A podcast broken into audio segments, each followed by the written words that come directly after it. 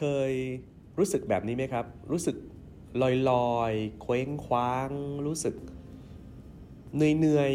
ๆ ใช้ชีวิตไปวันๆ หมดอะไรตายอยาก ไม่อยากจะทำอะไร อาการแบบนี้ครับ ทานข้าวก็ไม่อร่อยนะฮะ คุยกับใครก็ไม่ได้มีความยินดียินร้ายอะไร หนักไปกว่านั้นคือ ถ้าเกิดมีรถแหกโค้งมาชนเราแล้วเราตาย เราอาจจะไม่เสียใจก็ได้นะครับ ถ้าวันนี้เราตายลงไป อาการแบบนี้ครับ มันมีคำเรียกของมันอยู่ว่า passive death wish นะครับ คืออาการที่อยู่ก็ได้ ตายก็ได้ หมดใจครับ หมดใจในการใช้ชีวิต แต่ไม่ได้จะคิดฆ่าตัวตายนะครับ แต่รู้สึกว่าถ้าเกิดมีอะไรมาทำให้เราตายไป เราก็คงไม่ได้รู้สึกแย่หรือรู้สึกเสียดายนะฮะอาการแบบนี้คืออะไรแล้วถ้าเราเป็นหรือมีคนที่อยู่รอบๆตัวเราเป็นเนี่ย เราจะรับมือมันยังไง วันนี้จะมาคุยกันครับกับ Passive Death Wish ในอาจิรัง Podcast เพราะไม่มีอะไรจีรังยั่งยืน เราจึงต้องเรียนรู้ตลอดชีวิตครับ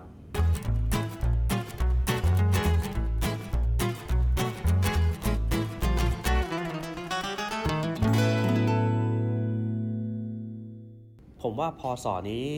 เราอยู่กันยากนะครับ คือลำพัง โลกเราก็มีความเปลี่ยนแปลงเยอะมากในช่วง 10-20 ปีให้หลังเนี่ยโดยเฉพาะเรื่องของเทคโนโลยี เราต้องเรียนรู้อะไรใหม่ ๆ แล้วการเรียนรู้นั้นมันเกิดขึ้นเร็วมากนะครับ คือสิ่งหนึ่งที่เราเรียนรู้เนี่ยแป๊บหนึ่งมันก็จะเปลี่ยนอีกแล้ว เราก็ต้องเรียนรู้ใหม่ มันมีคำที่เขาใช้อยู่ก็คือคำว่า learn unlearn แล้วก็ relearn นะครับ คือเรียนรู้แล้วก็ลืมไปซะเพื่อเรียนรู้ใหม่ไซเคิลนี้เกิดขึ้น เร็วขึ้นถี่ขึ้นทำให้คนเนี่ยต้องกระตือรือร้นมากขึ้น การใช้ชีวิตแบบ slow life ชิลอาจจะเป็นไปได้ในบางโอกาส แต่ไม่ใช่กระแสหลักในการใช้ชีวิตในปัจจุบันนะครับ ผมเชื่ออย่างนั้น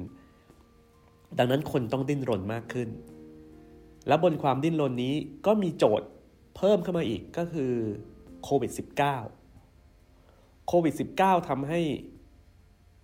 พวกเราเนี่ยต้องเผชิญกับความเปลี่ยนแปลงแบบพลิกฝ่ามือในเวลาที่รวดเร็ว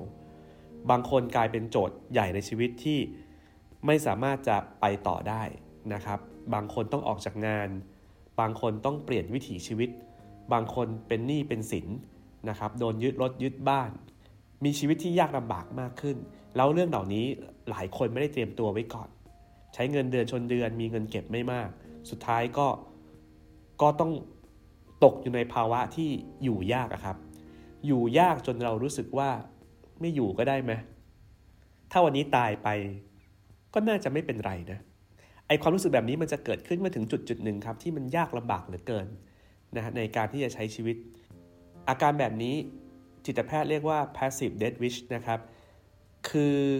ไม่ได้จะเอามีดมาแทงตัวเอง หรือว่าจะกินยาฆ่าตัวตายหรือผูกคอตายแต่ ถ้าจะมีอะไรมาทำให้เราตาย เราก็ไม่ได้กังวลอะไร กับการไม่มีชีวิตอยู่นะครับ จะอยู่ก็ได้จะตายก็ได้ อาการแบบนี้ครับมันเป็นอาการที่เหนื่อยๆอาการที่แบบเซ็งซึมนะฮะเพราะไม่อยากมีชีวิตอยู่ แต่ก็ไม่ได้อยากทำให้ตัวเองตาย แต่ก็ไม่อยากอยู่ในภาวะแบบนี้นะครับ ก็จะงงงขัดแย้งกันอยู่แบบเนี้ยช่วงเวลาที่เขาเป็นเนี่ย เขาจะมองไม่เห็นด้านบวกของตัวเองครับ จะรู้สึกเซ็งตัวเองทำไมตัวเองมันไม่เก่ง มันทำอะไรไม่ได้เลยสักอย่าง โทษตัวเองนะฮะ แล้วรู้สึกว่าสู้ไม่ได้แล้วอะกับการมีชีวิตอยู่ อยากออกไปจากตรงนี้สักที แล้วคิดว่าการตายน่าจะเป็นทางหนึ่งที่จะช่วยให้เราพ้นจากตรงนี้ไปได้ ถามว่าอาการนี้อันตรายไหม passive death wish นะฮะ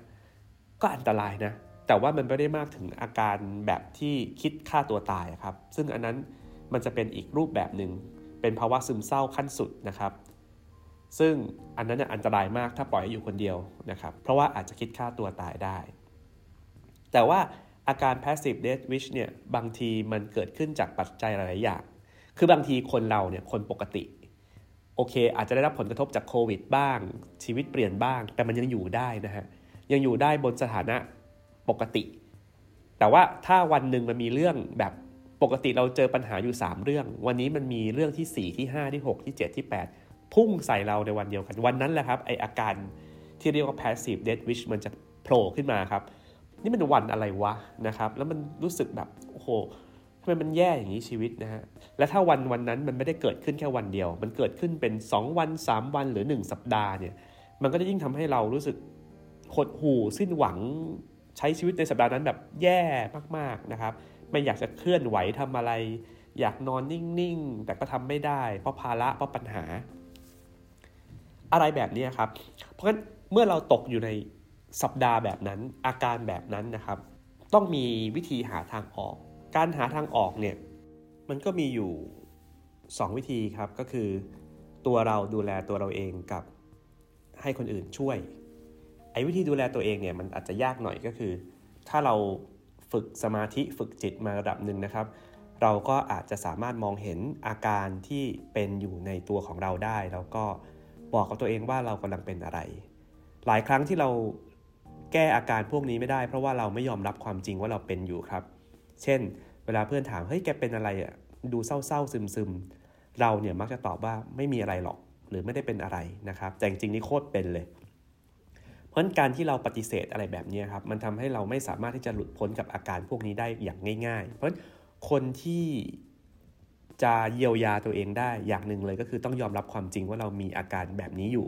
เรากำลังเศร้าเรากำลังซึมนะครับ เราต้องพยายามบอกตัวเองครับว่าเรากำลังเผชิญกับเหตุการณ์นี้ สถานการณ์นี้ความรู้สึกแบบนี้ แล้วลองหาวิธีว่าเราจะทำยังไงนะครับ ถ้าเราอยู่ในที่ที่บิ้วให้เราเป็นแบบนั้น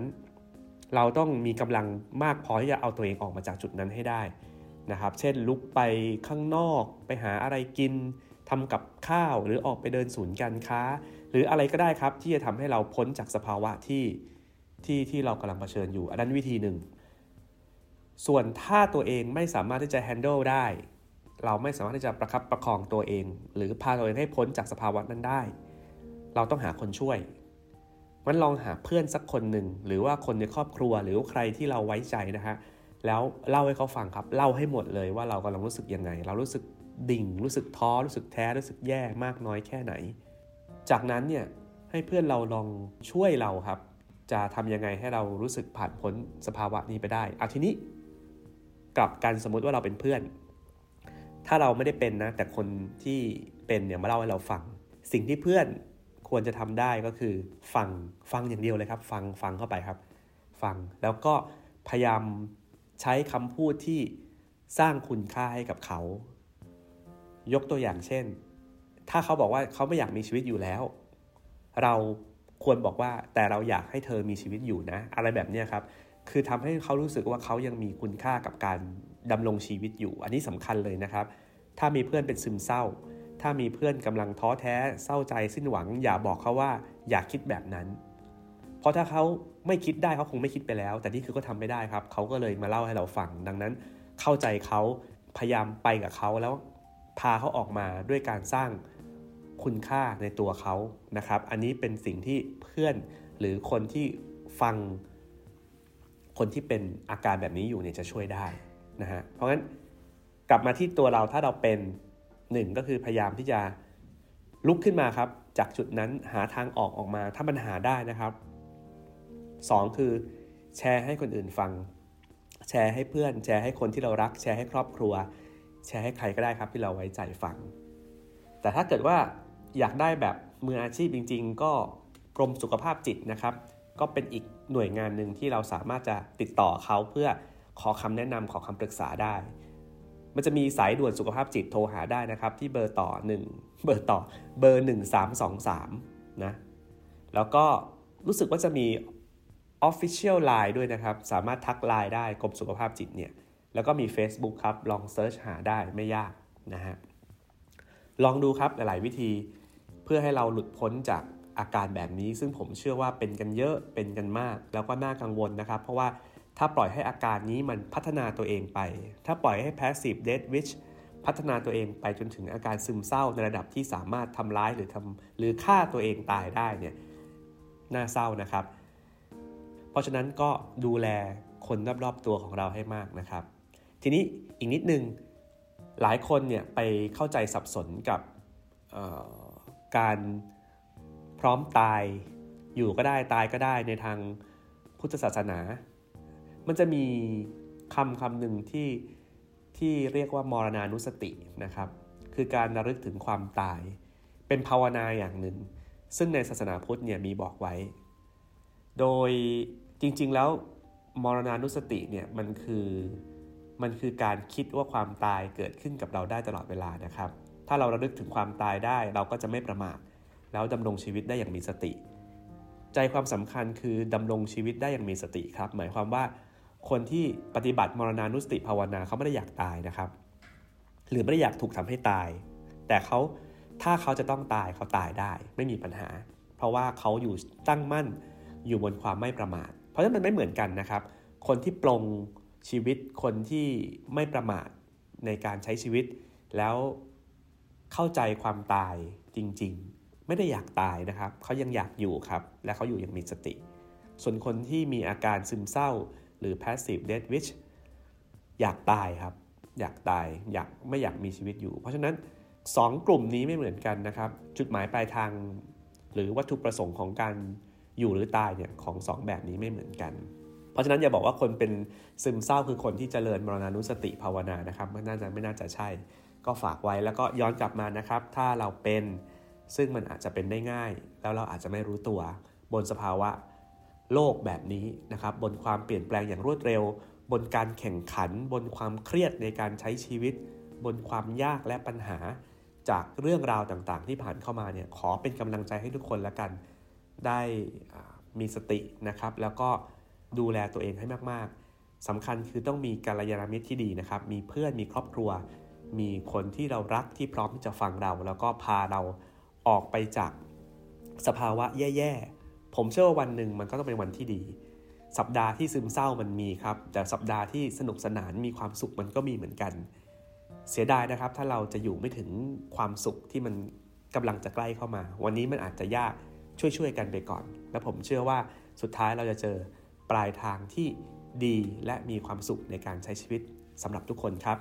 ขอบคุณที่ติดตามอาจิลังพอดแคสต์และพบกันใหม่ในโอกาสหน้าวันนี้ลาไปก่อน สวัสดีครับ